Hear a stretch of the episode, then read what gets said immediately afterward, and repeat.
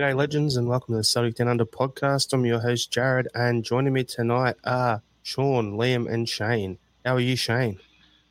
Good, thank you, mate. Uh, coping with a hot day, and what better way to cope with a hot day than with a cool, snazzy new T-shirt? I was going to say we're twinning over here. You and me both got the Celtic Down Under T-shirts on. Gotta love it. Uh, yeah, they're available. We'll put the info up a bit later on in the pod, but yeah, if you're keen on that, buy our merch. They are quality, can confirm. How are you, Liam? Well, meanwhile, I'm envying both of you being able to wear a t-shirt because I've got four layers on here and I'm still freezing. Oh, Maybe you God, need Vic, last week's hoodie I was wearing then.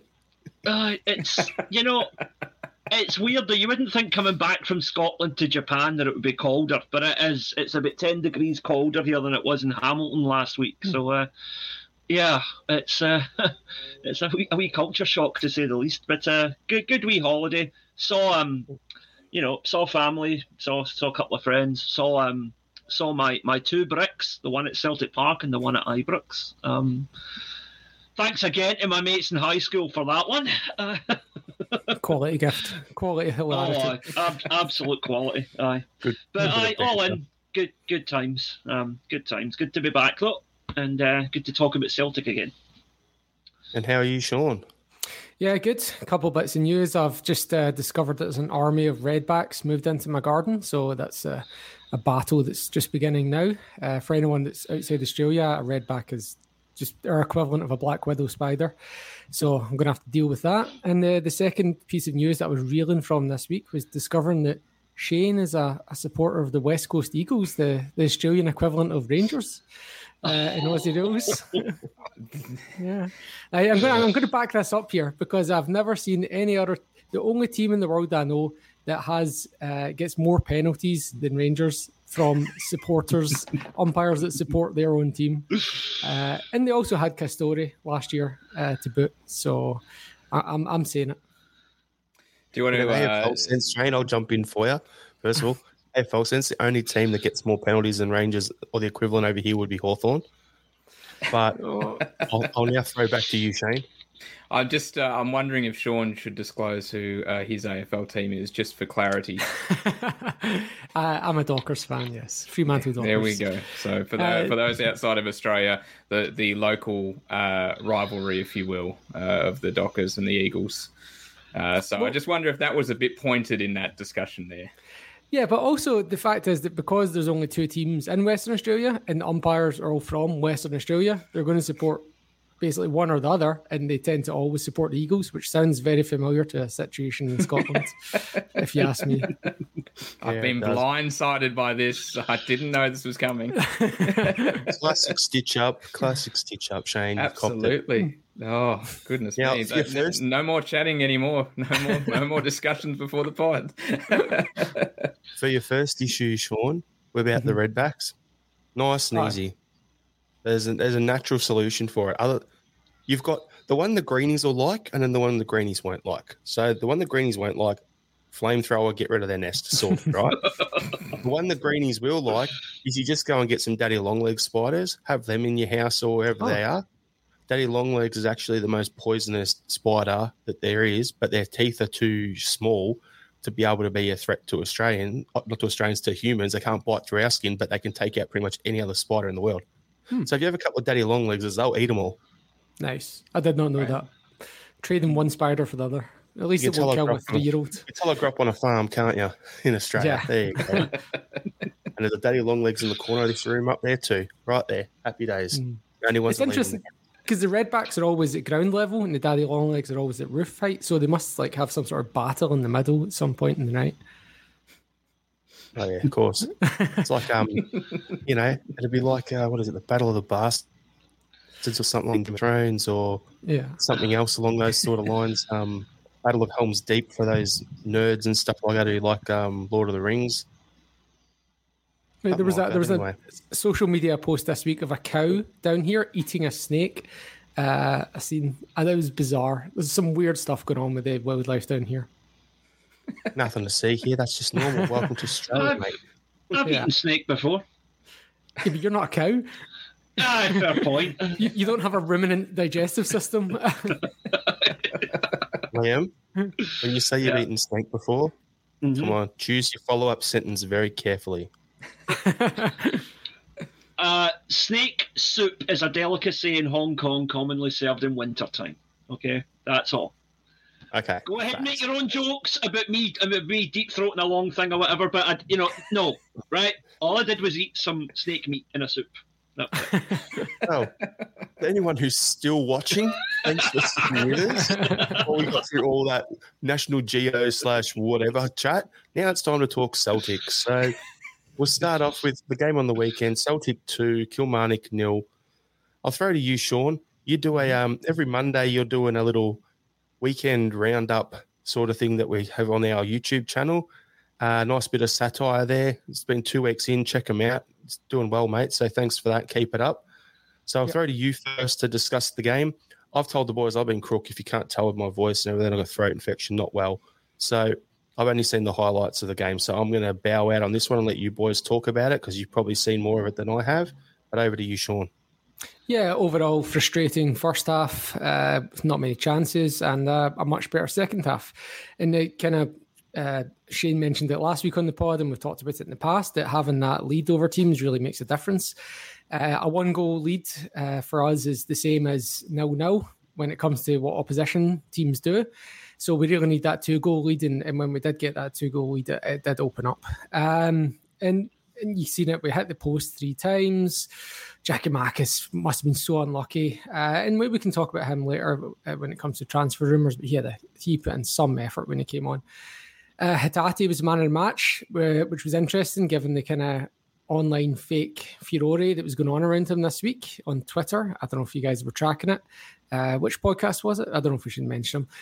Put up a, a post saying, Is Hatate really that good? And had some stats to back up their point. And then Hatate made absolute mincemeat of Kilmarnock at the weekend.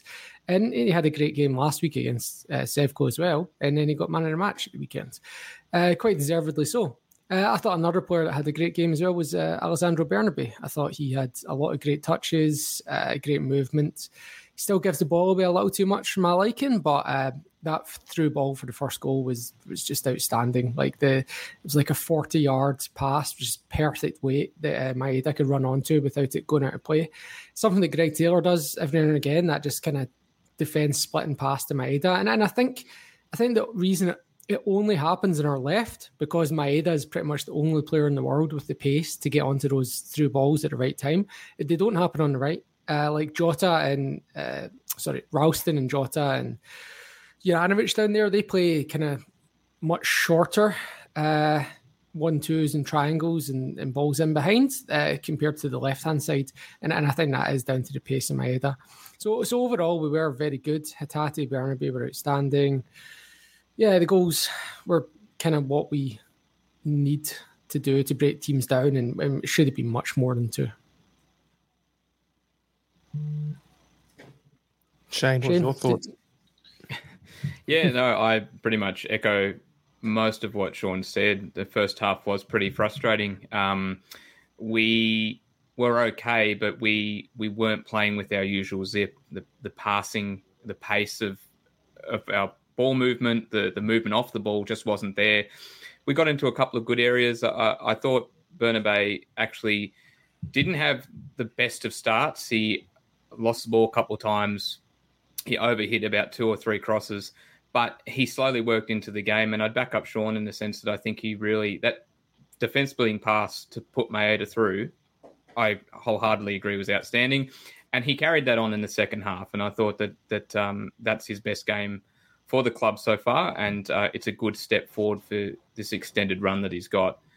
Um, getting back to the match itself, second half, I thought we looked a lot better. We looked a lot sharper, both with ball movement and without, and we created a lot more in that second half. And I think um, just to touch on a different player to what was mentioned, I thought Jota was uh, important in that second half. I thought he looked pretty good. Uh, I thought he was actually sort of getting back to to what we'd seen from him, very creative. Um, you know, getting involved a lot more. Um, and you're right, it, it, it, should have been more than 2 0. Like uh, Giakoumakis, when he came on, worked hard.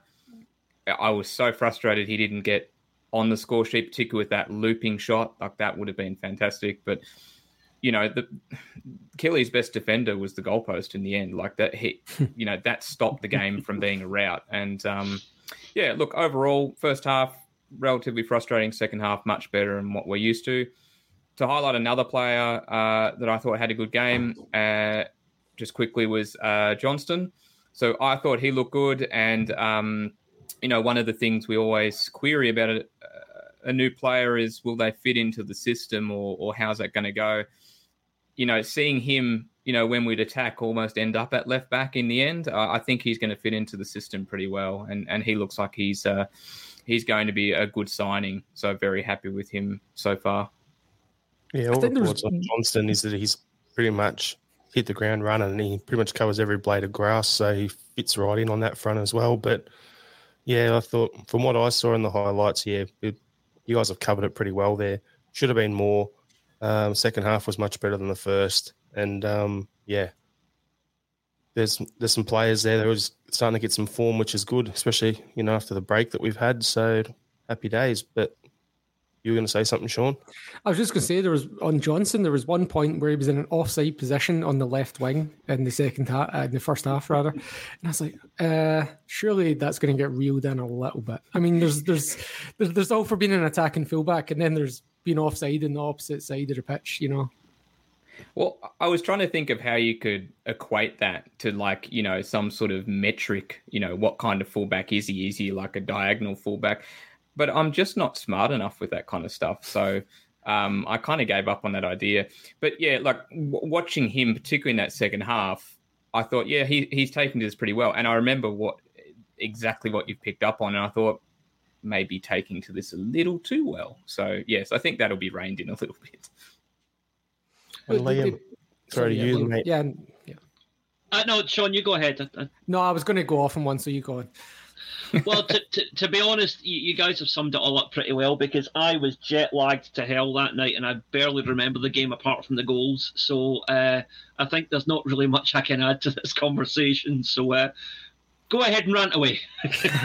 uh, no, I was actually going to talk about uh, fullbacks and how modern football seems to be divided on this. Uh, but what Postecoglou does, it's different from most modern coaches, is what he does with his fullbacks. And I think there's some books kicking around about that, uh, Ange Ball and stuff like that. Because if you watch a, a, Guardiola team, it's all about the fullbacks being getting to the byline and, and coming in around the wing. Like, uh, but in Postecoglou, the your fullbacks will come in to be the kind of almost number six role, uh, come into the midfield as almost a centre mid. So that kind of direction that the fullbacks move is is what Postecoglou has in his system that stands out from other teams uh, just on what you were mentioning, Shane. Just on that, Sean, as well. What he does is, you know, a lot of teams they were playing that. There was that fourth, four, two, three, one formation that everyone was playing for years, right? Mm-hmm. So with us only playing the one six in Calmac, then the inverted. Say if the ball's out on the right, the right wing back's going to stay out, the left one's going to tuck in to basically be your second number six alongside him. So inverting it in that way is basically taking that from what everyone used to do but then still having a guy out being attacking on the other side. So kind of makes sense. Yeah, and it gives you three players for a triangle on that whatever side once the fullbacks come in there because you've got your Matt O'Reilly or Reo Hatate, whoever's on whatever side. You've got your winger and then you've got your fullback, and it forms a triangle, which is something that I, I wasn't on last week to talk about it. But when we played Sevco and Juranovic came on, it wasn't just what he was doing defensively. Uh, he was offering nothing offensively. There was one point where Hatate went forwards and he links up with Maeda, and the two of them are looking round for the third man, and Juranovic was nowhere, and the move just breaks down. So without that kind of fullback supporting those triangles, our system just fails, which was kind of really Juranovic's one of his biggest problems last week, apart from the fact that he was poor defensively.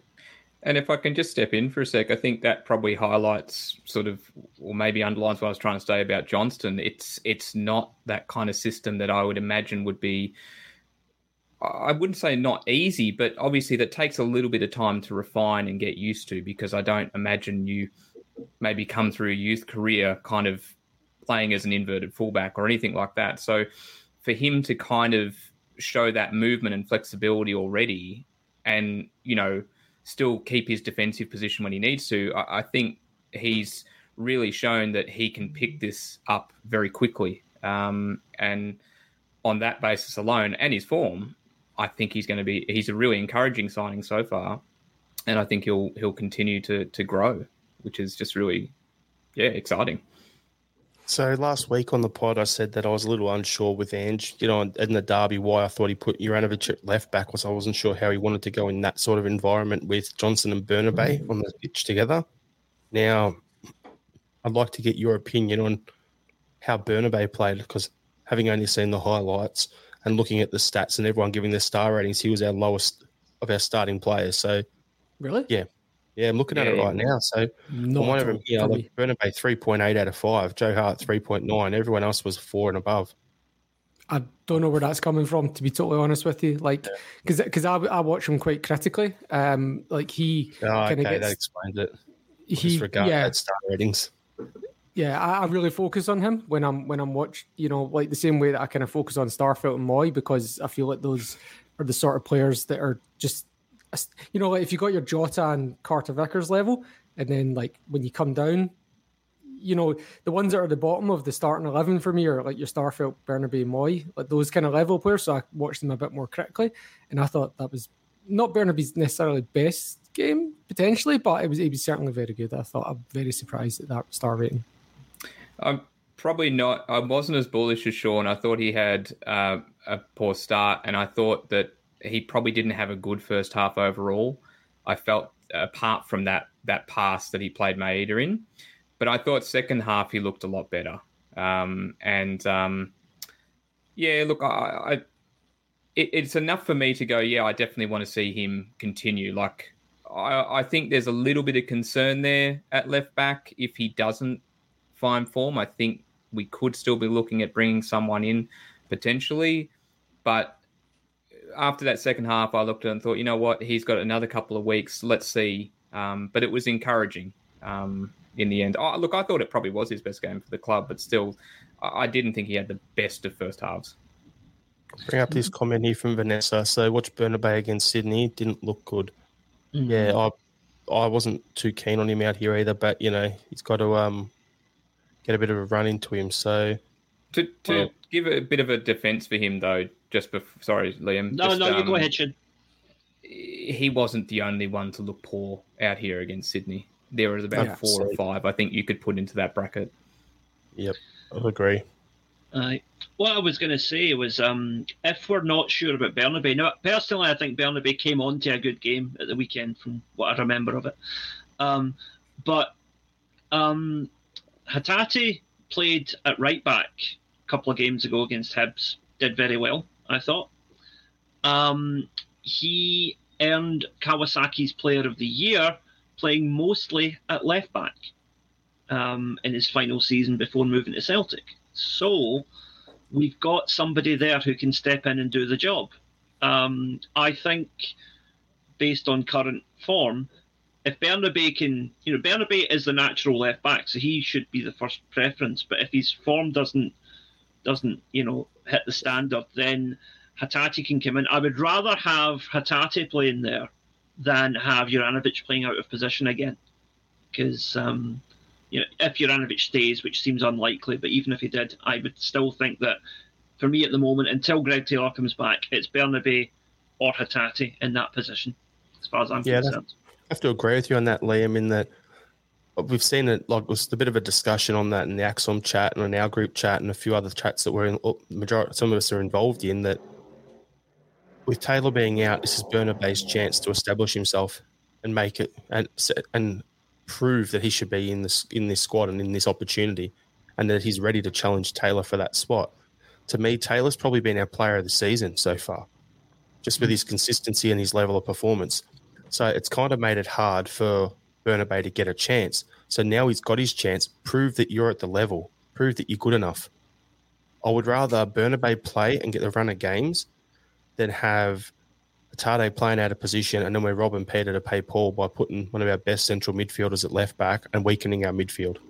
I'd rather keep our midfield nice and sweet and give Bernabei his chance. And worst case scenario, if we have to do it with um, what's it called? Play Hatate there occasionally or whatever, fine. But I want Bernabei to get first crack at it and and try and make the position his own and put some pressure on Greg because if he does that, it just means the challenges they're going to be challenging each other, which means their levels is going to get higher and higher and higher. Yeah, I would agree on, with that. On the subject of uh, Hatate playing there, to me, like Hatate being a midfielder at fullback is very much similar to Bernabei, who's a winger being at fullback. Do you know what I mean? Like mm-hmm. it's basically putting that, you know, it's normally I'd give Bernabei the edge because he's left-footed in, in that debate. The, in the, the first five minutes of that game against Kilmarnock, they did target. You're talking about him having a poor start. They were targeting him like with Vassell and with extra players. They were closing down his his outpass. Uh, uh, you know, there was one moment where he plays an amazing, an incredible one-two like along the line with the Tati to get out that pressure and even then they were still having Vassell target him as well, uh, and then they kind of went away from that as well because Carter Vickers just kept covering, and there was one point where uh, your man Vassell got to run uh, and behind uh, Bernabei, and Carter Vickers just went over and just just waited, and then just put his body in between Vassell and the ball, and you know the guy just kept going down, like he couldn't deal with uh, Carter Vickers was an absolute rock in behind, so it did help Bernabei that he did have Carter Vickers uh, covering him there and we're playing Kilmarnock again this weekend. So I'd say that they're, the, you know, Derek McInnes said after the game, uh, they, they, they need to find what the answer is for dealing with Celtic because we're the best Celtic team he's ever played. And and he compared us, and he meant, and he mentioned compared to the Invincibles as well. Uh, so I'd say that Kilmarnock's tactic this weekend is going to be much the same. It's going to be park two buses. It's going to be time waste as much as you can. Um, it's going to be and then it's try basically try and stay within one goal uh, to try and then bring Kyle Lafferty on for the last 15, 20 minutes. And I'd imagine they'll they'll stick Kyle Lafferty on top of Bernabei when he does come on. Throw those elbows in a Bernabei and see what he can do. If he can if he can cause some damage on the scoreboard or damage by, you know, taking out another one of our players. But sounds like what you're saying, Sean, is it's a typical Derek McInnes hatchet job against Celtic. He's got no idea how to beat us, so he goes out there to try and kick the shit out of us and then go from there. Well, the only thing that's going to be different this Saturday is that the pitch will be bigger, which is probably good for someone like Bernabei, uh, and that we won't have our own ball boys uh, who were marked out of the game by Alan Power. Um, so teams are actually in the point now where they're intercepting passes from the ball boys. I don't know if you've seen that video, but uh, yeah, yeah, I've stuck it on my, my 10 minute quickie video if you want to check it out. Alan Power intercepting a pass from a ball boy and then running away with the ball. Uh, I don't know how that's not a booking is beyond me. I don't, you know, referees are going to allow teams to do this, and it's not really a good look. It doesn't really encourage positive play in Scottish football. I get it helps if you're Kilmarnock uh, and you're just trying to not get murdered violently uh, on the football pitch, but is that good for Scottish football? I wouldn't have thought so.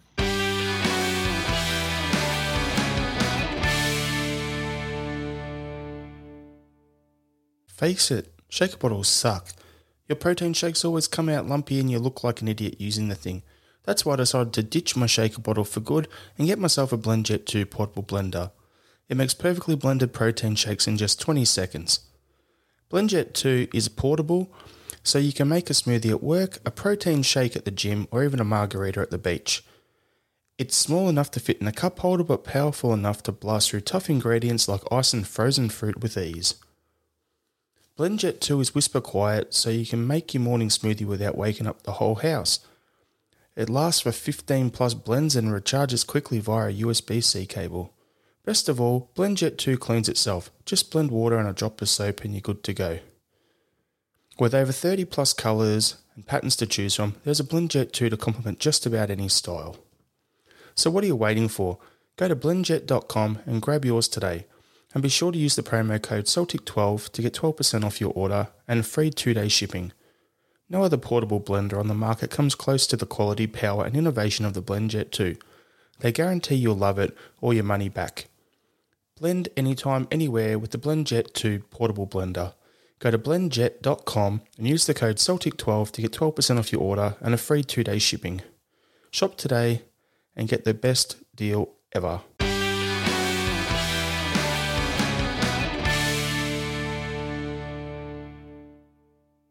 I'll let you boys keep talking about that for a second. I'm just trying to find some stats that I saw yesterday, which ties into something Sean was saying. So, um, yeah, what do you think? We'll, we'll preview the game on the weekend first before we get into the other stuff. So, let's talk about the League Cup. It's uh, what is it? Saturday over there, Sunday morning our time. So, mm-hmm. do you think we're going to have many, many changes there, or do you think it's going to be pretty much what we played on the weekend just gone. What do you think, Shane?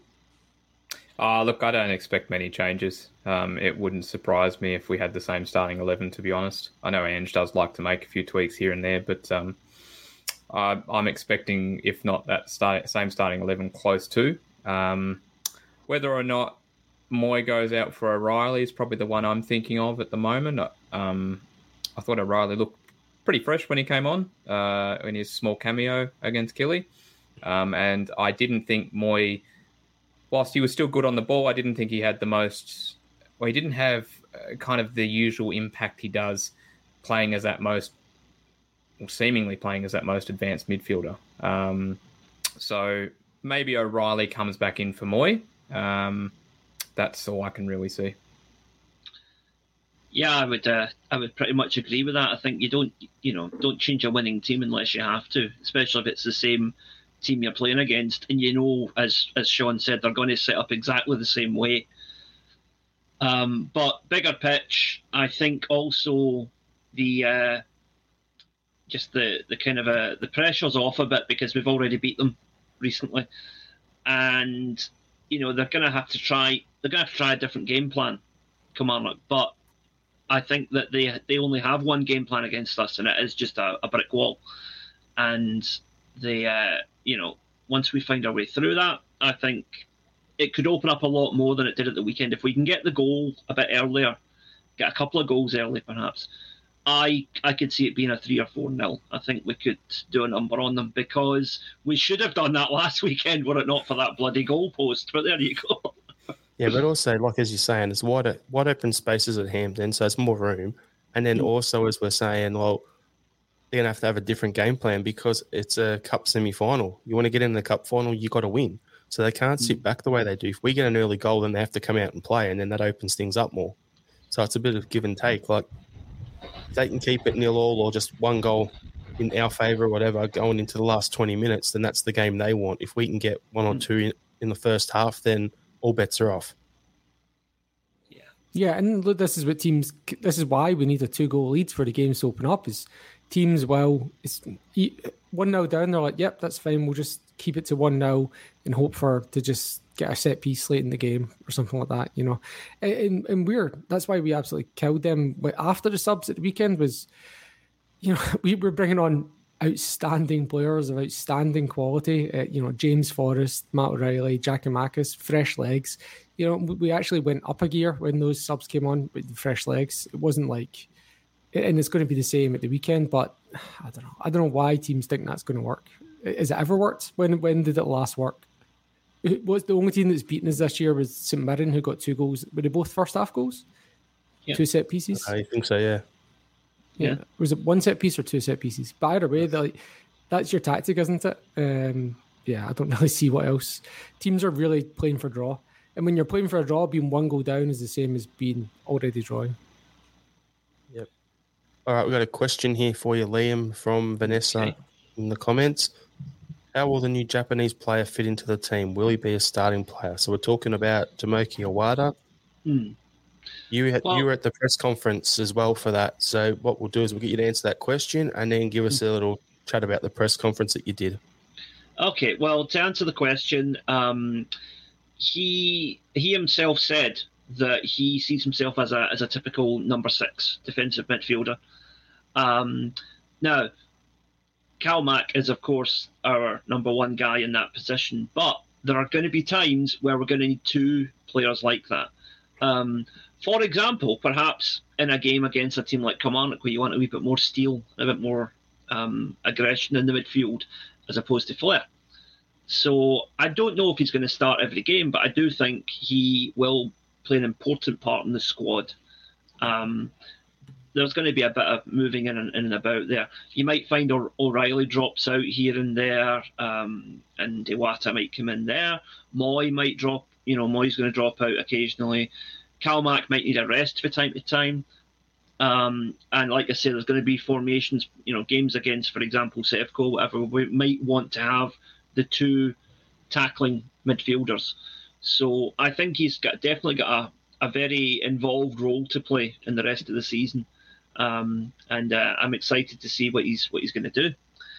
now to expand on the on the press conference yesterday, um, it was interesting. He um, he seems to have a better command of English than the other players did coming in because I could tell with his reactions that he understood some of the questions before they were translated. Um, so he clearly has a, but now it shouldn't really matter, but you know that will perhaps give him a slight edge in terms of bedding in more quickly um, if he already knows the language. Um, but uh, yeah, he uh, he he said that his his idol growing up was Ronaldinho, but uh, he's not that type of player. As I say, he's a defensive midfield number six. Um, and he also said that um, the I asked him about the prospect of basically playing a season and a half without a major break because the the J League runs from November, sorry, from March to November, and then he's come in in December. Uh, so he's not really had a break, but he said he had about two or three weeks off, um, as the way things worked out, and he loves football, so he'll play anytime, which uh, is something that I think is really good to hear. Uh, so he said that definitely there's no lack of uh, there's no lack of uh, desire. There is no fatigue on his part, mental or physical. He's up for it. He can't wait to get started. And uh, yeah, he was making all the right noises. So I'm excited to see what he's going to do. Good. Looking forward to seeing him in the uh, in the hoops out there playing. Do you think he'll be on the bench this weekend? Hope so. Yeah, I think him and Kobayashi both could make an appearance if we're a, if we're a couple of goals up by halftime.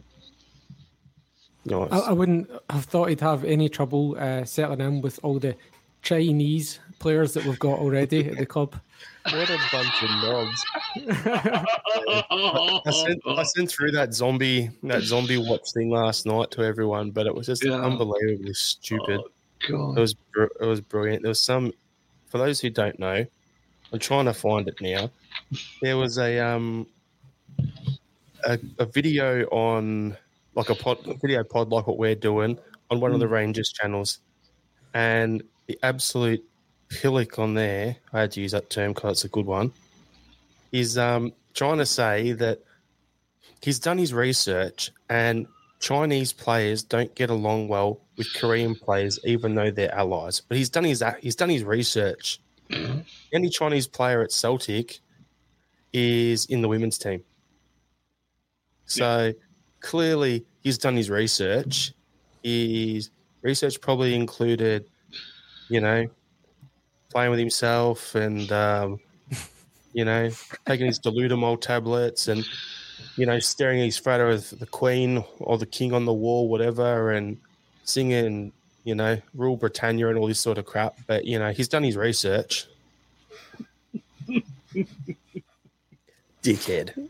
Uh, Ed, Edward in the comments is reckons Rangers were, rabble. Uh, Rangers rabble were baiting uh, I'm, yeah, well, I'm not sure. I think he's giving them too much credit. Uh, well, could, could, could be said they are masters of baiting, but let's not go there. I'm trying to find that sound effect. I, anyway. so you reached for that sound. I just went for the a cappella version of it. I was reaching for it, and then you did it, Sean. I'm like, oh well, that one. And you know, because we're talking about them. Reminds me of that time I was driving the motor and I ran over the wee boy with the drum kit. But dum dum. Oh. oh. oh, come on. right, okay, I've just killed it. I'm sorry. Moving on, moving on. Moving on. Giakoumakis. yeah. We're moving on. We'll get into some of the transfer stuff happening, but yeah, there's quite a few transfer rumors bouncing around. I look at it this way we've spoken about there's two guys, probably three that are be moving, moving out. Let's be honest. So you were saying Liam about Iwata coming in and having another good number six. I think that he's been signed to play the position that Abildgaard was brought in on loan for. Yeah. So if Abildgaard goes, fine, whatever. See you later. Ideguchi will go. More than likely, that's all the talk. Yeah. Then the other ones that we're talking about, okay, so there's four actually. You've got Juranovic, Giakoumakis. They're the four main guys everyone's talking about. where there's smoke, there's fire. So we can go through all that sort of stuff.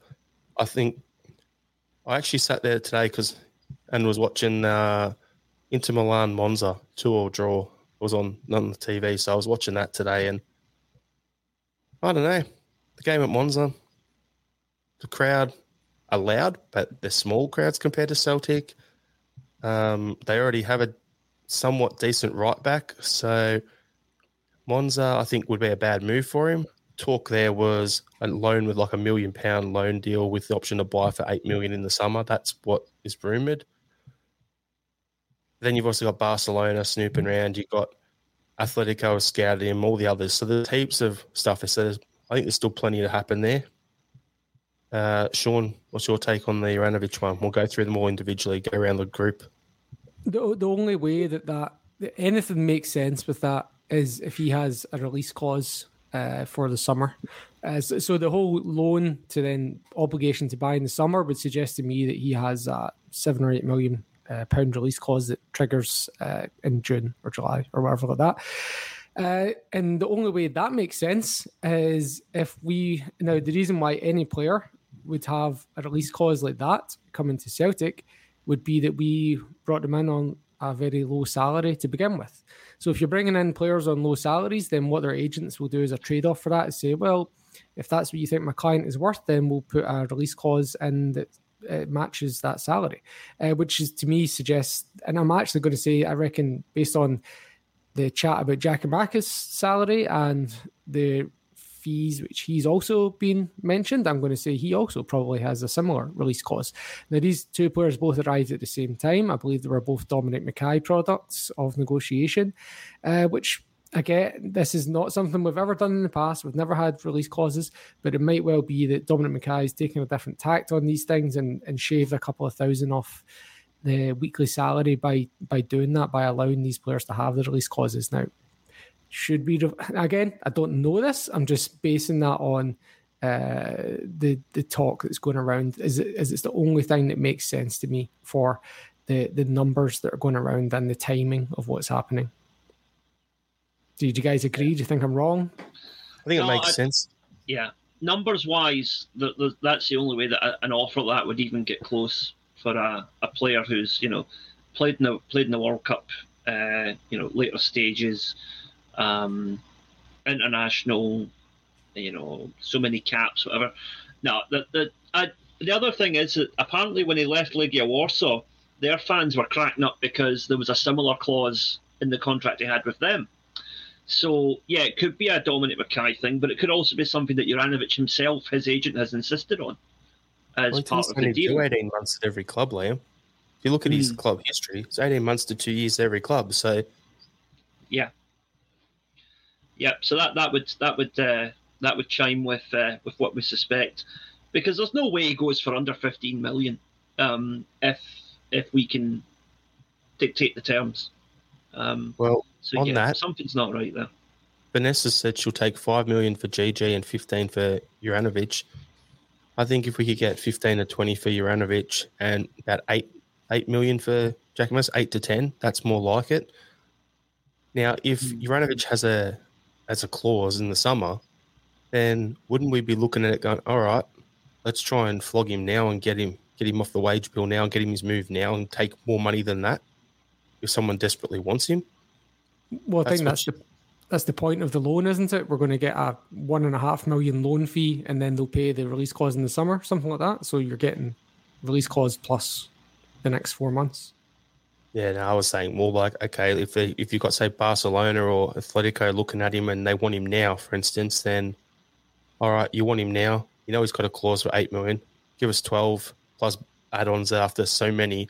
It brings him up to fifteen or whatever you'd look at doing something like that to get more than that nine to ten million you'd get there. But anyway, we've already got we've already got his replacement in the door. He's playing well. So at the end of the day, sometimes addition by subtraction is the best way to go. I mean, the sell-on clause goes out the window if there's two teams that want him badly enough. That, that's that's always the thing to remember. Um, I don't, yep. I don't think so because they just both they can't outbid each other at that point. They just, do you know what I mean? Ah, actually, ah, you're right. Yeah, sorry, I'm talking mince. Ignore me. it, it becomes a battle for wage at that point. Aye, A sal- aye, it's then sal- about the what- salary dries up. Who does the player want? Aye, aye Yeah. you're right. But yeah, like in terms of GG going for five million as well, I'd say um, he is worth more than five million. As uh, like if Kyogo tears a hamstring next week, then we'd really regret having lost Giakoumakis for five million. He's worth more than that. Uh, the amount of money we could get for winning the league, and the fact we'll have hopefully two cup finals in the next four months, I'd say I wouldn't be letting for Giakoumakis go for less than I don't know, 10 million. But again, there could be a release clause involved. And and my main concern with no matter what the fee is for Jack Giakoumakis would be we don't have a replacement in the door at the moment. So we've got a couple of comments here on the Jack Giakoumakis thing, not Giakoumakis, on Juranovic one, where Andrew Galau, when Juranovic came in, we only had Ralston, who was yet to develop into what he is now. Maybe we had to accept the clause to get him in the door. That's a good point. Mhm. Quite And then- possible. Yep. True. John Dean has also, if JJ has a release clause of 8 million, why would clubs just pay that? What do you mean? Like I why he's clubs talking About, like, you know, I'm saying, well, get him to pay more now for him. He's probably saying, well, why would they when you could get him for 8 million in the summer? Yeah, exactly. So like yeah, I'm agreeing with John there. It would they would just pay the eight million and if they want him now, then they would pay the eight million and, and then whatever the loan fee would be. Uh, because like that's probably the only reason he's still here at the moment is because his agent's going around telling teams he's available in June for this much. So the only teams that are coming in now are ones that need a right back between now and June. Otherwise, you're just going to wait. That's a good point. Yeah, That- uh, That's a good point because obviously the chatter just you know during the World Cup and post the World Cup, you know, we were wondering how long he would actually be around for, and you know, all of a sudden it's dragging out a bit longer, and then this figure comes up, and and I hadn't really formulated in my head. I think you've articulated what the situation is perfectly. Like I couldn't work out why we were looking at this going, well, he's worth twenty mil or close to twenty mil or twenty mil plus, and then all of a sudden they're coming in at seven mil and going, something's not right here. But then what you've explained makes perfect sense, and and you're right. Um, if his agent's going around saying, "Look, you can get him for this value in summer," uh, I think probably that backs up John's point, which is, well, why would they why would they cave in and pay more now? They'll just wait. I'd say it's also a reasonable explanation for why we keep taking taking these Japanese players on loan to buy as well. Uh, so I don't know if that's something we can dig into and see if that's true. But that's three players now, I believe, from Japan that we've taken uh, in January on loan for six months with an obligation to buy in June. It might be to do with just accounting, like just. But we're paying we're paying so little for these players that also to me seems like release clause because we paid what three and a half four million for Kyogo, but every other player we're saying for Japan's been like one one and a half million. You've got to imagine these players have got uh, release clauses that trigger when a European club comes in in the summer or summer. Over to you, over to you Liam. You've discussed this before. Over to you.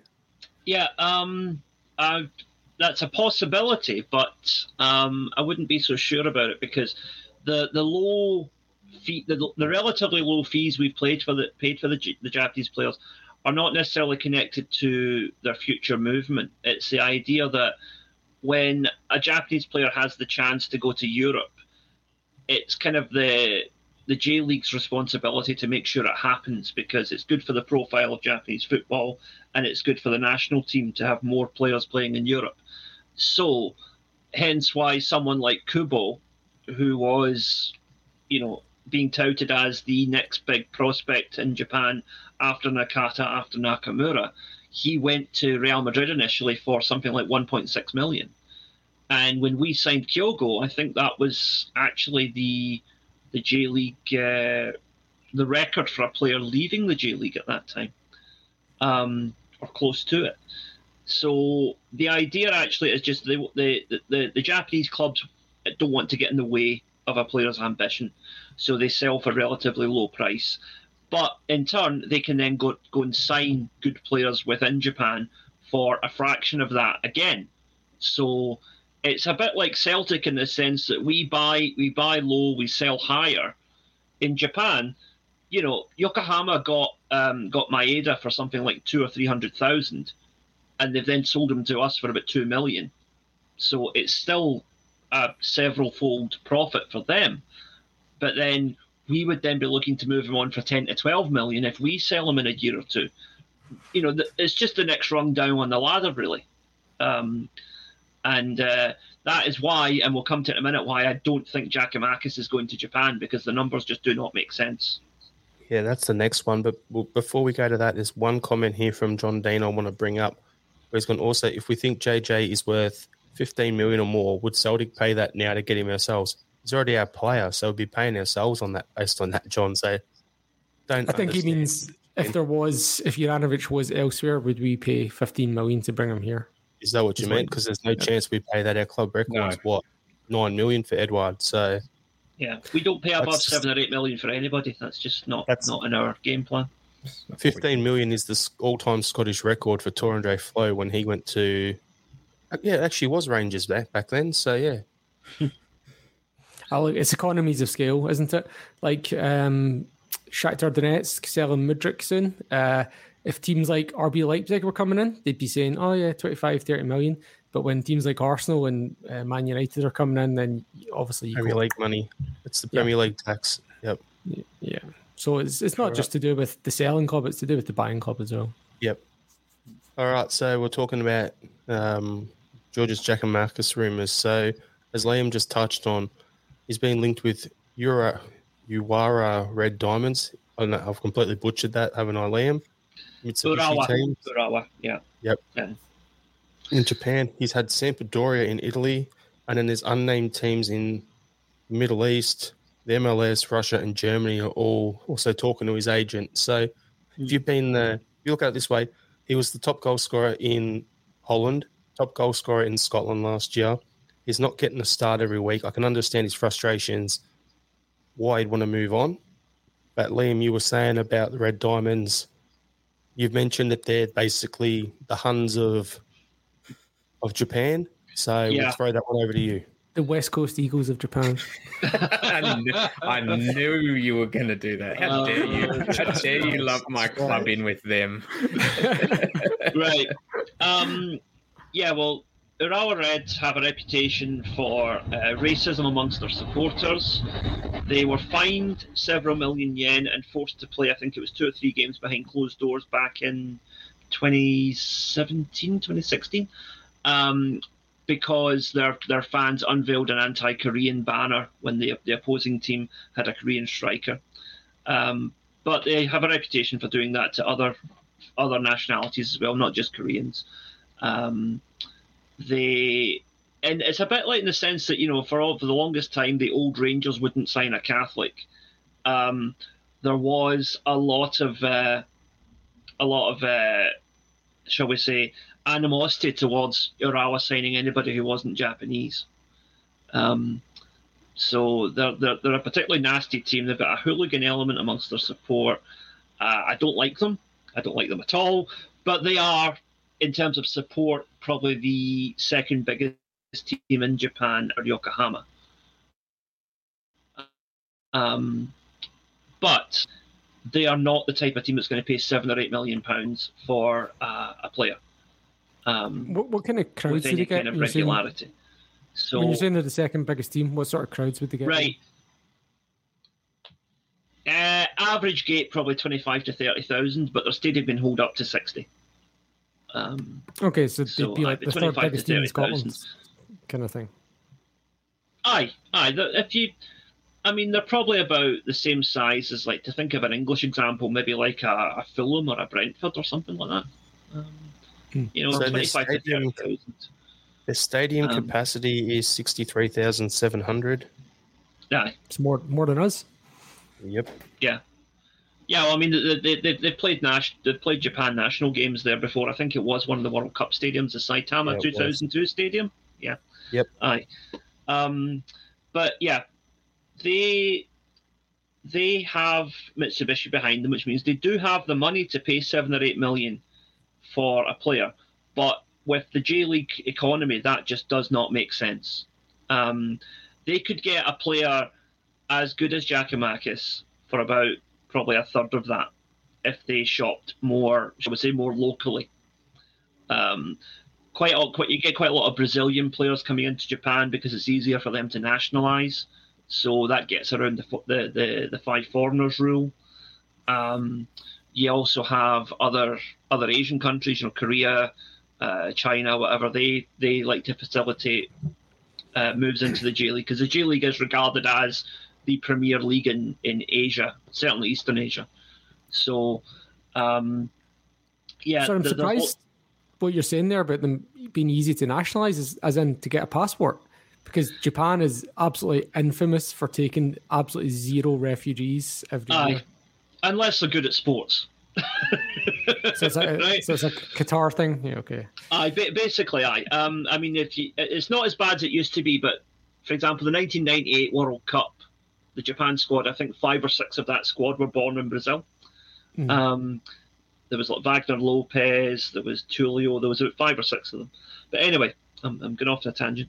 They, aye, the the Brazilians in particular, um, because there is a lot of Japanese Brazilians, um, just historically.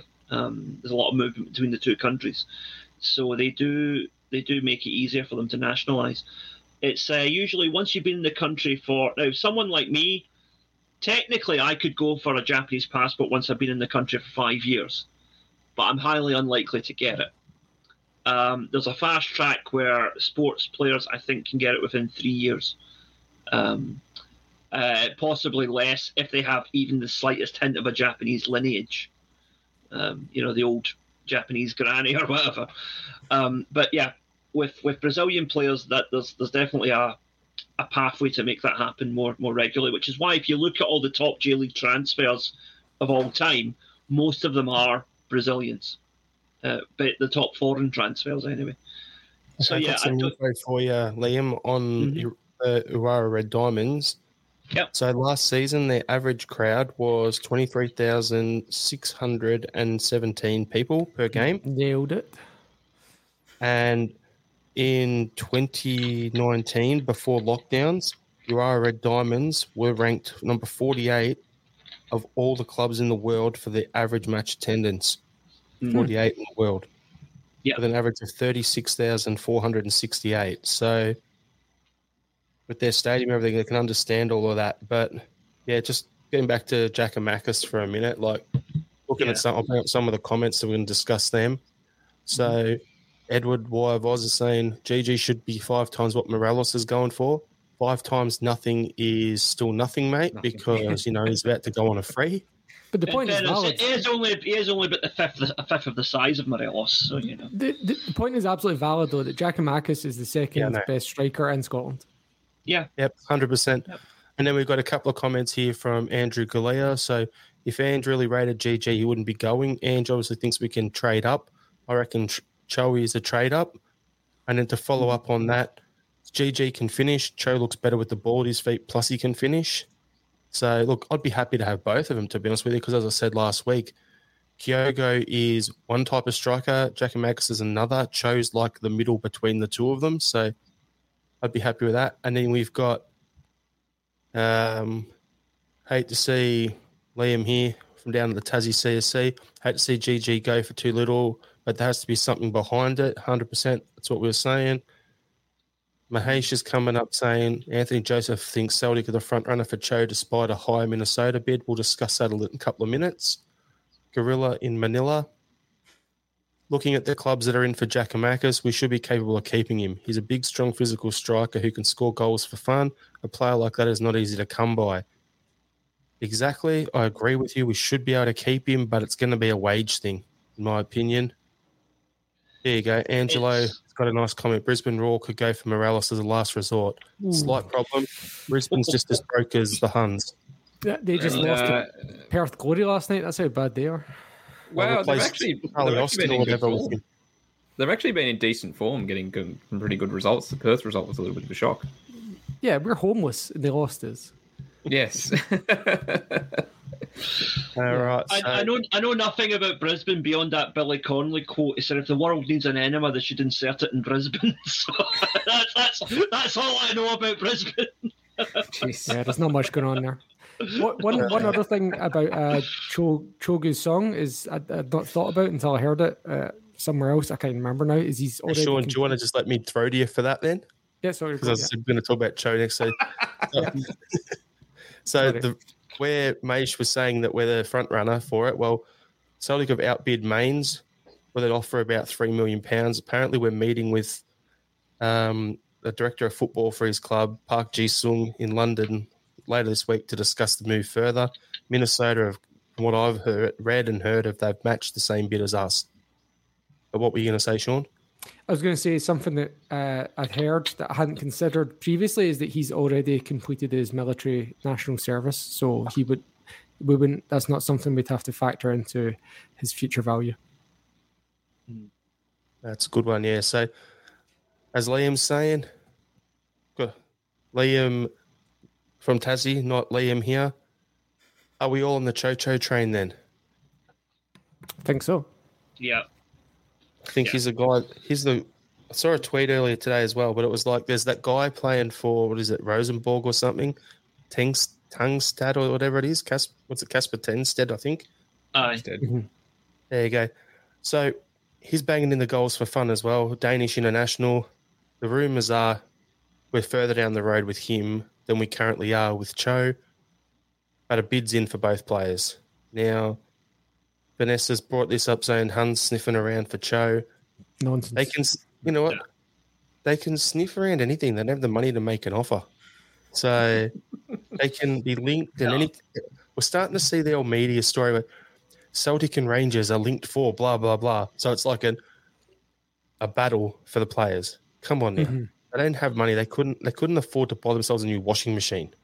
This is all part Yeah, of the, the attempt to construct the narrative where Rangers will say, We went in for him, we decided we decided we don't want him, so he's going to Celtic. And it's like, yeah, mate, you were never actually in the bidding. Um but you know, they can then the media can then create this narrative that he's a Rangers cast off that we've managed to somehow pick up. You know. Um Mhm. nah.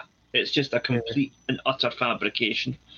yeah, let's Um, just see him do that like they tried to do with uh, John Hartson back in the day. Well, uh, just on the um, on Cho, and just to sort of take a, a circle back a little bit to what Sean was mentioning um, about Giakoumakis. So I share the same concerns as Sean in a sense that um, if he does go, uh, unless we get someone like Cho in or Tengstedt, we don't really have that, I guess, really good second fiddle striker, if you will. And seeing Giakoumakis on the weekend uh, against Killy and just and we've said it a couple of times, but that different dynamic that he provides in comparison to when Kyogo plays is really valuable and really helpful um, when you're looking to sort of either get that elusive second goal, even get a goal if you're still uh, deadlocked, or even push on further because it just gives the defenders who have sort of prepped themselves for Kyogo and really kind of honed in on stopping him you bring Giakoumakis on, and all of a sudden, he's kind of got the hop on them with the way that he plays and the way that he moves. And, you know, he looked great against Killy, and he should have scored to make it three or four nil. And seeing him like that, all of a sudden, I was like, you know what? I would love to say, I would love to keep him because he is valuable. But if he does go, uh, we've got to have Cho or Tengstedt come in, in my opinion. Yeah, and I think that's why he hasn't gone yet because we were not even considering entertaining offers for Juranovic until Johnston came in. And I think that's kind of the way forward now is that even going back as far as, uh, you know, when we brought in Edouard, while we still had, uh, we still had, uh, oh, fuck, I'm going blank here, Dembele, you know, we, we brought him in while we still had him with the view to Edouard being And the Griffiths. successor. And Griffiths. and I about saying Griffiths as Aye. well. Aye. Um, but the the idea that um, we don't get rid of a player until we have either a replacement or an improvement lined up.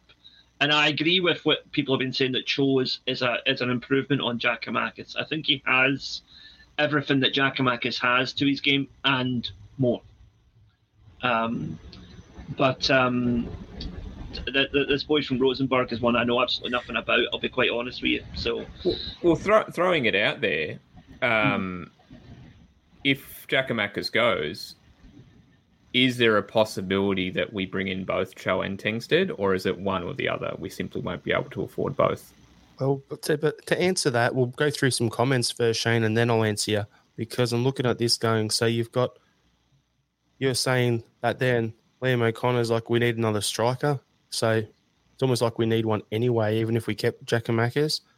But then RL77 was saying before, GG is also very valuable when we are defending. That's Mm. something that hasn't been touched on. Mm. Vanessa was saying big commercial opportunity for Celtic in Korea if we buy Cho. Mahesha said Anthony Joseph mentioned 4.2 million bid for Cho from Minnesota, upping Celtic's bid of 3.4 million. But his good friend Son from Spurs has told Cho to come to Europe, so hopefully that plays in his favour. And then you've got um, GG almost dropped back into midfield to get that long range effort. But they, the last comment here was GG can't stick a pass with his back to goal. So where you're saying, do we need to bring both in? Potentially, but it's going to depend how much we get for Giakoumakis. Like if we get Cho in first, great. There's a few teams in I think Germany and Italy are also looking at Tengstedt, so that one may become a bit of a bidding war. So if one goes out, one has to come in as an absolute minimum. But I currently think we're already one striker down anyway. Uh, I've said it before and I'll say it again. I think we need three top strikers, but I also think we're tricking this uh, by having Maeda on the left wing. So I think by having four wingers and two strikers, and also Maeda is either your fifth winger or your third striker. I think we're kind of Covers you gaming, off, yeah. gaming that a little bit at the moment.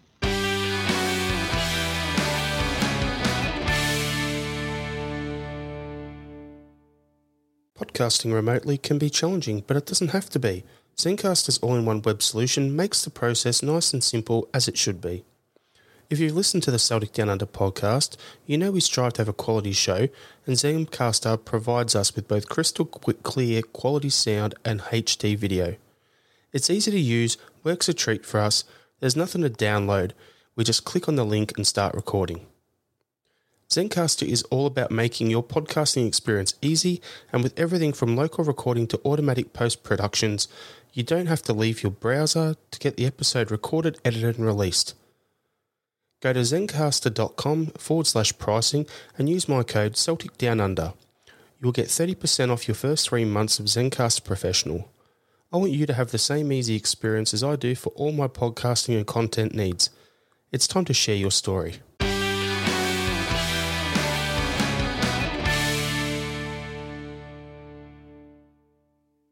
Now, Michael Ross, hail, hail. Sorry, I'm a bit late. Come on, mate. Lift your game. Nah, only kidding. Thanks for tuning in. Just hit that notification bell so you'll get notified when we go live every Wednesday. So, um, yeah, glad you're on board. Thanks everyone for tuning in with the comments. We've got two more little uh, transfer things to talk about, and then we'll uh, wrap the podcast up. So, apparently, Stephen Welsh is moving to Hibs on a permanent deal. That's the talk to replace Porteous. What with Kobayashi coming in, all the centre backs we've got. I'll throw to you first, Liam. What's your thoughts on that move? Good business, bad business? What are your thoughts? Yeah, it's um, it's good for Welsh because he needs to be. Is at the age now where he needs to be playing every week, and he will play every week at Hibs because he's definitely good enough. In fact, probably better than that level. Um, but it's just as soon as we signed Kobayashi, I thought that's it for Welsh because his only chance of really getting back into the first team was going to be if Carter Vickers or um, Starfelt picked up a long term injury. And then you get Jenz, and then now you've also got Kobayashi. So basically, he's he's three injuries away from getting a game, which is not a place to be when you're a young developing player. So, yeah, Hibs are a good team. They play good football. I think he will do well there, and I think it's I think it's good for all concerned. Yeah. So it's a shame it's not worked out, but I wish him well. My take, and I've said it before, is I thought he needed a Chris Ajer sort of move. So I was hoping we'd send him on loan second half of this season and still hang around. But if he wants to go on a permanent and he goes to Hibs, great. He can go to Hibs on a permanent, but I want us to have either a nice big chunky sell on fee Mm. or the um a buyback option or both. If he's going to stay in Scotland, that's great. We can do that, but then give us both of them. So if say we want to buy him back in two years' time, we can get him back for three million pound or something. Great. If they get sold for five million, then we get sixty percent of it. So we're making the same money anyway. big chunk of cash. That's what I'd, I'd like to see. But Sean, what do you think? I'm actually well, what I was when I was thinking about this, I was like, oh no, we can't because like same thing you kind of guys are saying with you know would be quite remorseful if we lost him and he became a player, uh, but also you know because sometimes players kind of click a little bit later, and then the one that I was thinking of as an example was Anthony Ralston, and then I went and checked, and Tony Ralston is one year younger than Steve, uh, one year older than Stephen Welsh. Stephen Welsh turns twenty three next week, yeah. so um, surely, yeah, and he's had 18 months under Postecoglou. I think we're now at the point where if he's been developing for 18 months, on, I know first team football makes a big difference, but Postecoglou, I trust his judgment after 18 months with a player who's now turning 23 next week to, to say this guy's not going to cut it. Yep. So wholeheartedly yep. agree with everything that's been said. It's a good move for him, and uh, I'm sure he'll get first team football. But uh, like you said, Jared would probably want those um, extra caveats um, uh, inserted into any uh, any permanent deal. Now, Liam in Tassie has said buyback or percentage sounds like football manager. Where do you think I got the idea, mate? Come on. Andrew Galea is. I'd, I'd, rather keep Welsh, loan him out, and lose Jenz. Hmm. Disagree with that. I'm afraid. Yeah. Same. Uh, yeah. Yeah, disagree. Then we've got Mahesh here, which is there's also Lawal who looks better than Welsh. I would agree. From what I've yeah. seen, yeah, he's a better prospect. And Andrew said that sometimes we're gonna have to lose our favourites to improve the squad overall. And I look at it like Welsh is at that point where he hasn't broken in. Andrew's seen enough of him.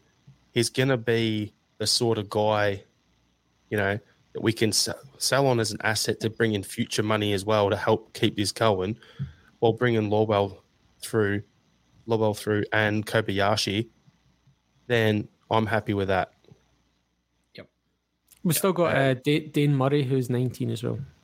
Yeah, big. I've got big view on him as well. Incoming Kobayashi and Lawal, outgoing Welsh and Yens. I'll keep Yens for the rest of the season, just for numbers. That's the only reason I keep him. You don't want to be the club that cancels like year-long loan deals halfway through, like multiple mm-hmm. in one season. And if we're doing that with Abildgaard, you don't want to be doing that for Jenz as well. Mm. Mm. Yeah. Last one, Liam. Mm.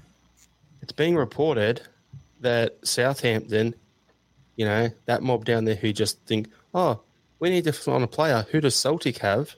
are apparently sending scouts up to the League Cup semi on the weekend to watch Maeda.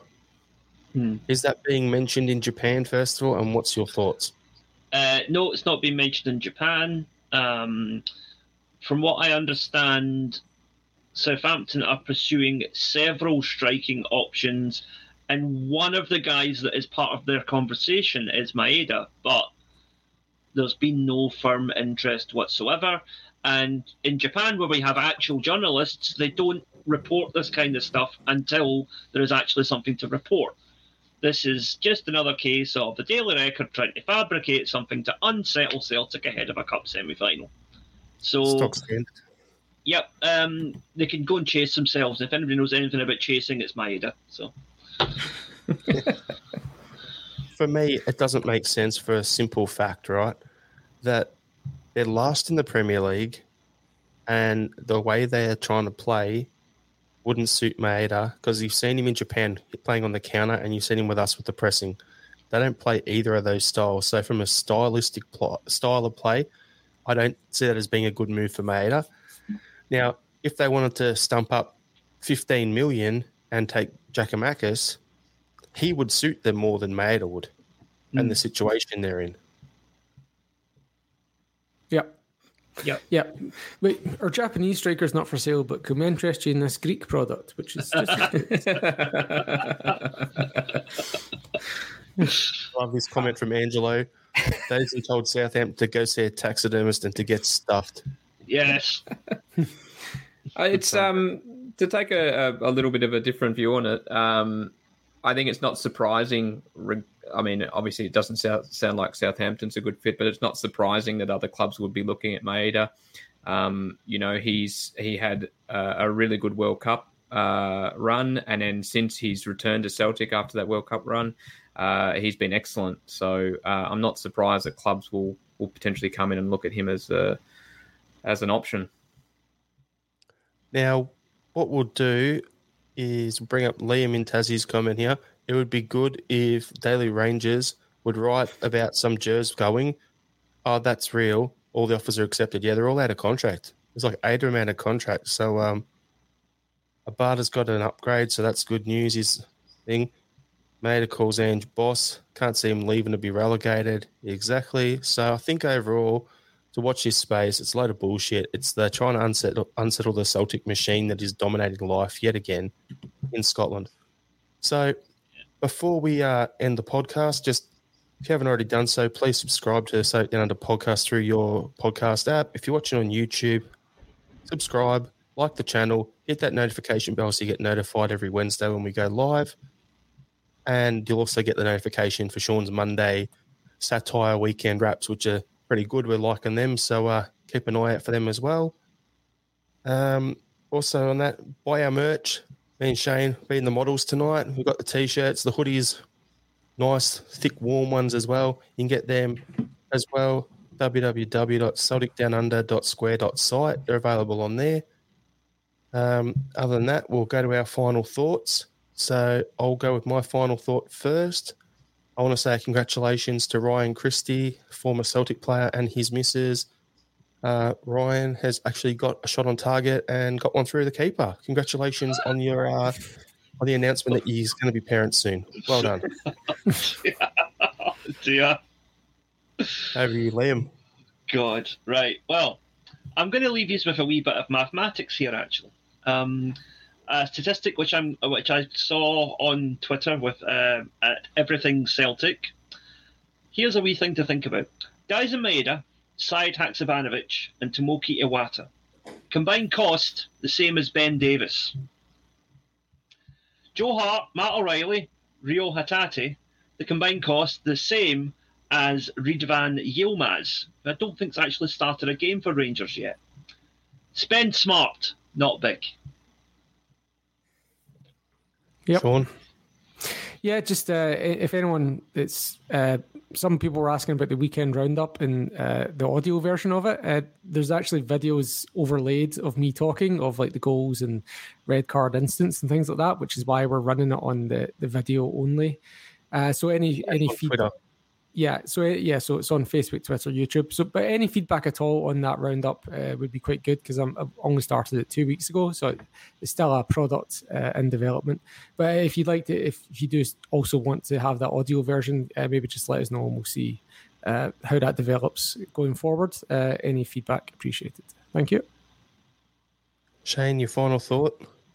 Uh, look, just a quick one from me. Uh, shout out to my partner who celebrated her birthday over the past weekend, Oh, and adorable.